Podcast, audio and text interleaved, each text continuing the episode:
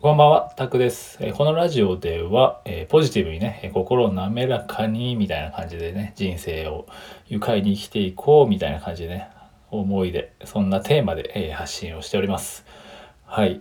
ですね。今日はですね、今日のテーマですね、話すテーマは、まあ、幸せの、まあ、尺度というか、まあ、価値観ってそれぞれ違うよねっていう、まあ、普通のありきたりのような話なんですけど、まあ、ちょっと出来事があったのでね、そんな思う出来事があったので、ぜひね、シェアさせていただきたいんですけど、まあ、幸せの尺度ですね、まあ、人それぞれってとこで、まあ、今日はね、久々にあの、僕サッカーやってきたんですよ。2ヶ月ぶりぐらいかな。8月、ね、真夏の暑い中で、なんかめちゃくちゃ4試合ぐらいあったのに、なんか90ね、ちょうど涼しい時期ぐらいに全然試合なくて、なんかまたちょっと気温が、まあ今日はね、ちょうど良かったんですけど、まあ本当2ヶ月ぶりぐらい、そんな暑い中でやった後ですね、久々にやってきたんですけど、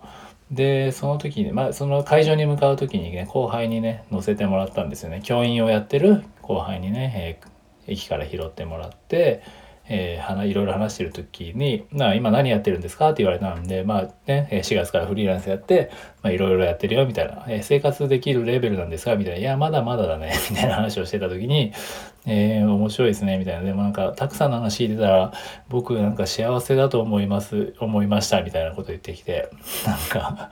いやいやと思ったんですけどななんでそんなこと言ってまあ本当にねわーって笑っちゃったんですけどね僕は。なんかタグさんの話聞いたら、まるで僕はね、幸せじゃないみたいな。まるで僕は幸せじゃないみたいな言い方をしてきたんで、いやいや、な、どういうこと？って言って 笑ってね、突っ込んだんですけど、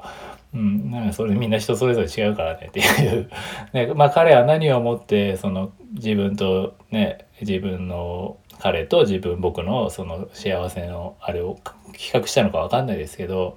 なんかね、フリーランス多分いろいろやってるから大変そうに見えたんでしょうね。だからそういった意味で別に彼もね、悪意が、そういうタイプの人ではないんで、もちろん悪意はなかったっていうのは分かってて、でもそういう、やっぱ何ですかね、やっぱりそういうふうにポロって出ちゃうって、やっぱり、まあそういうふうに思ってるわけじゃないですか。やっぱり人とね、誰かと幸せを、の価値観というか尺度をね、比較しちゃってるわけじゃないですか。そんなポロって言うわけですからね。自分は教員、まあ教員って言えば、まあね、王道じゃないですか。安定の王道といったら公務員みたいなね。で、まあ教員をやって、もうね、ずっとやってるんですよ。大学卒業してからなんで、もう何年か、もう5年以上やってますけどね。はい。まあそんな中に生きてて、で、今ね、こうやってフリーランスみたいなの増えてきて、えー、そういう人の生き方を見て、なんか僕、ね、まだまだ生活レベルできるレベルじゃないよってなったら、あ、幸せ、僕の方が幸せなんだみたいな。いやいや、みたいなんですよね。僕は別にね、別に生活レベルでできるレベルがお金じゃないので自分の中での試合もちろんそれはお金もありますよ。あった方がでもあったから幸せじゃないっていうのは僕はもういろいろ自分でも経験してますし、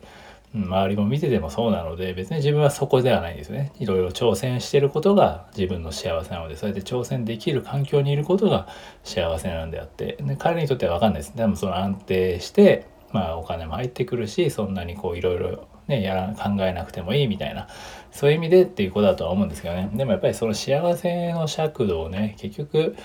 うん人と比べちゃうのってやっぱり人生しんどくないのかなって思っちゃうんですよね。やっぱりそういうふとそう思うってことはやっぱりどこかで常に比較してるのかなって思ったんですよ僕は。逆に後輩を心配になってまあ彼はそういうタイプではないとは思うんですけどね。まあ全然教員なんでねそのまま定年まで行くんでしょうけど。でもまあ僕にからすれば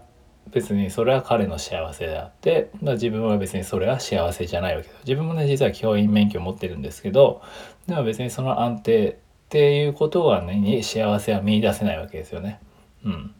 別にまあなったことないのに何言ってたって 言われるかもしれないですけど、まあ、僕にとってそこは幸せではないと。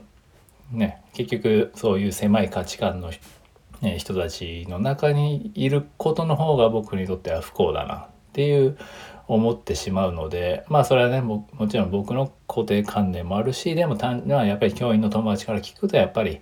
どうしても狭い世界だしやっぱり価値観としてもなんか枠組みにはまってる人が多いよねみたいなことも言ってたんでまあながち間違いではないと、まあ、自分も教育実習行った時に、まあ、それをなんとなく肌で感じたんでちょっと僕が生きる世界ではないかなっていうふうに思ってやめたんですけど。うん、なんでまあね簡単に言えばその幸せの尺度を人と比較するべきじゃないでしょっていう、まあ、べきとかべきじゃないってあんまり言いたくないんですけど、